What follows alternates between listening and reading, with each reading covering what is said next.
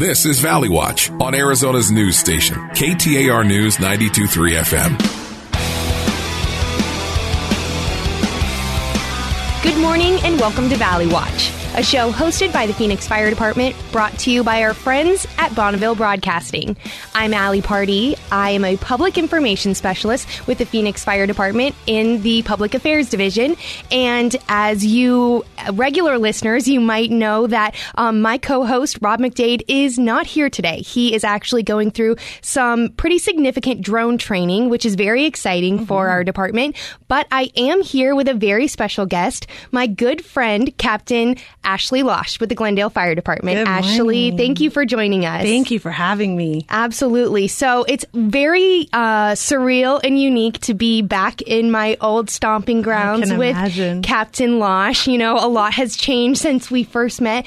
I was thinking about it driving here. What has it been like? almost five, six years. Yeah, maybe, maybe mm, closer to three. But yes, it, I was actually looking at a photo that we took the very first day that we met on my phone earlier today, and I was like, "Oh, look at how far we've come." I had You've short black married. hair. yes, like got married, changed jobs. Yes. It was so crazy. I remember when we first had been um, kind of connected, and you know our paths crossing, and not only just professionally and personally, and my husband's family, and how you knew them, Yeah. and all that. So it's really cool to see that not only can we be professionally friends, but now we're just friends. friends. Absolutely. so, and such a whirlwind in your life. And I've just been so blessed to be a part of Oh, watching all of appreciate the goodness Yes. that has come your way. And I think um, it's been fun to watch you cor- grow into all of it. You've Mm-hmm. always been an incredible professional, but now it's like just the blossoming. It's, well, it's awesome. It it very much so goes to show like the whole fire department way of relationships, and Yeah. I also I think it goes beyond that, and just you know seeing other women help lift up other women, and how you've helped me in my career, not only just getting stories in the past, but now both working for fire departments and going and helping each other, whether it be talk shows like this or whether it be speaking at camps and things like that. So you know now that we've given our bio and who we are and why we're friends, let's talk about you and Oh, one of my favorite Yeah, subjects. of course, mine too. So let's talk about you know you are pretty much the head public information officer, if you will, Yeah. with the Glendale Fire Department. Talk about your role and what like day to day operations look like for you. Sure. So, you know, in a in a smaller department, unfortunately, we just don't have the staff that maybe you guys have in Phoenix. I'm always jealous of how many people you have working for you and how many creative minds you get to put together on projects. Um, for me, my days are are crazy and they're ever changing. Uh, certainly, nothing looks the same. Where it, it, that sort of mimics being on a fire truck, right? We don't necessarily know what's coming at us every day. Same with uh, public information. I have some basic things. You know, I do reports and I answer emails and I schedule all of our engine visits and all of the things with the community. Um, I work with social media, mainstream media, you name it internal communication external communications we plan events we do ceremonies i mean it's endless and then of course there's responding to calls and getting that kind of information out but um, i would say one of the biggest things for me is constantly f- trying to find ways to message safety messaging in a way that people will respond to it, be engaged with it, because safety messaging can sometimes come off boring. Um, and it's a lot of what we see the lowest reactions when you look at social media Yeah. and things like that. You get the, the least reactions when you're trying to give a safety message. So one of my big goals is getting those messages out in a way that people will respond and be engaged and be excited about it. And that's a big challenge. Well, I think that we can say you are obtaining that goal because the stuff that you are pumping out on social media is not only informative and educational, but it is highly entertaining Oh, and it is always you. trendy. And the way that you can just splice and dice audio and all these different things, it's very impressive. And for being a, a quote, one woman shop sometimes, Yeah. it's pretty impressive to see what you're doing. And so, you know, we are wrapping up the end of May, and Yeah. May is Mental Health Awareness Month. And so mm-hmm. I know that you've been working on some pretty cool pieces with that. So talk to me about, you know, when you go and you try to film these types of things, mm-hmm. you know, it's it's not just you sometimes you have other people trying to help but what is that like yes uh, first, it's begging, pleading, and crying for people to participate. Now, I have a handful of people that will do it willingly, but you know that's not that's not a firefighter's main excitement. They're not really into it. Dif- ty- typically, Yeah. Um, see, I can't even find my words right now when I'm trying to talk about it. But no, um, often I will have an idea. Sometimes I will pitch it to somebody and see if they want to participate. If they don't, I just do it on my own. So I and I'm good with that most of the time. It's me and a tripod and some music and some editing.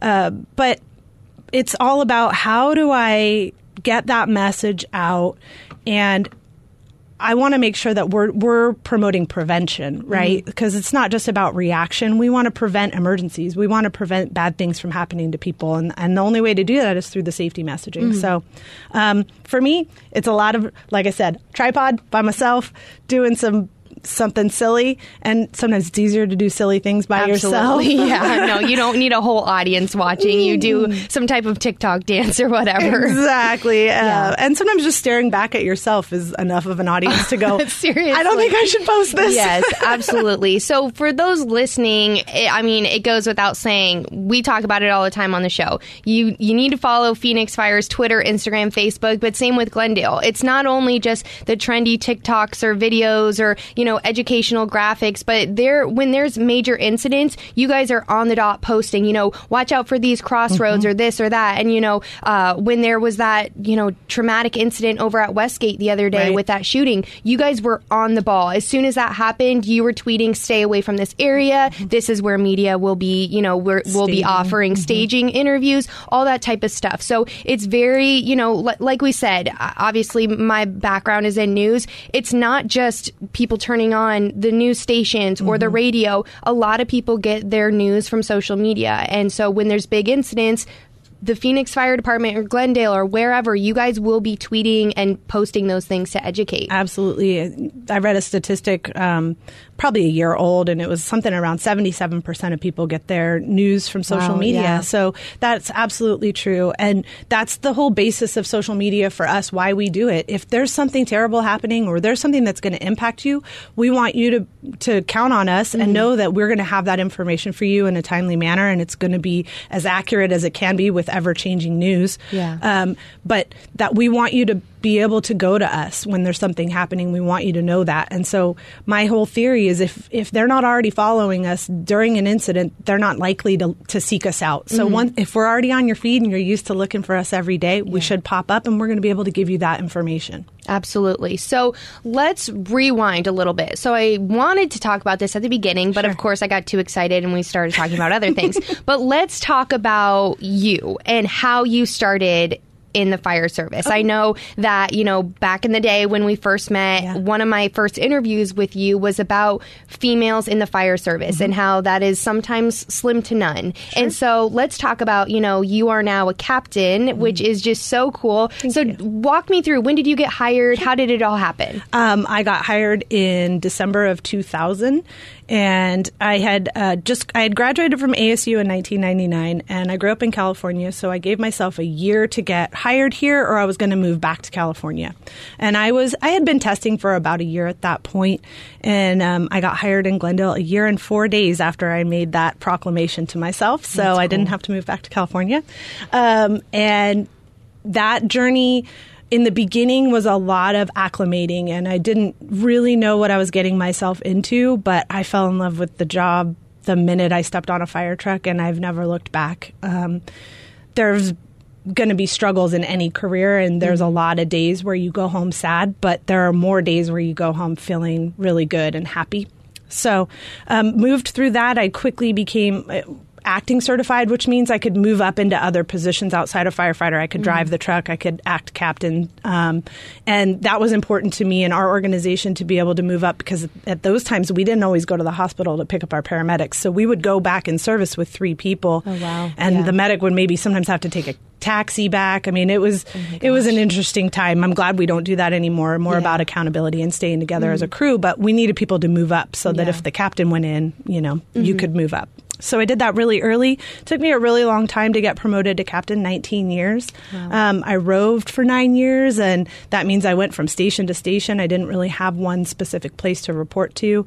Then I worked at 158 for seven years and went from there to 151, and then 154 for about a year, and then I've been the PIO for four years now. So Very cool. Yeah, that's a quick snapshot of what I've done. So, looking at, you know, it took you, so now you're maybe 20 years on? 21. 21 years. So, what what made you want to even test and to try to become a firefighter? So um, when I was four years old, I was in a really bad car accident with my mom, and um, firefighters came, took us both to the hospital separately because we were both in such bad shape. We went in different ambos, and the firefighters stayed with me until the my grandfather and my father showed up at the hospital. And that just had such a profound impact on me. I looked at my dad and said i'm going to be a firefighter when i grow up. And that's stuck. And there's been a lot of things here and there. He he basically told me you know little girls aren't firefighters honey. You need to do something else. Yeah. um, and in the 80s there really weren't a lot of fire female firefighters. That was really the beginning of when women became part of the part of the picture if Yeah. you will. So um, he was right at that point but i got to college and met met a female firefighter and i was like well i'm doing this this is That's this was my calling as a little kid and i'm, I'm going to follow through so Very cool. And it's very like,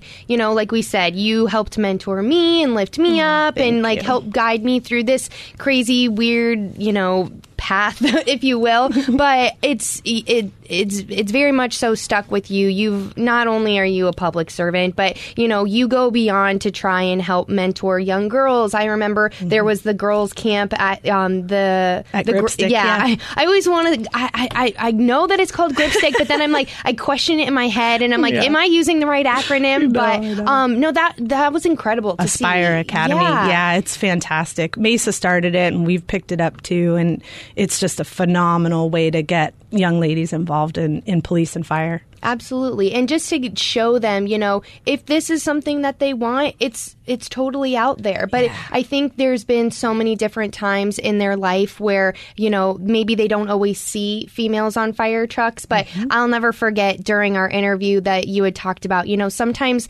when a woman steps off of a fire truck, it really some they they look and they they feel this immediate comfort, this Yes. compassion, you know, and that and obviously male or female firefighters are that way but sometimes you know it just it, it's just a little different it is is. a woman in labor sometimes wants to see a woman step off the fire truck. exactly.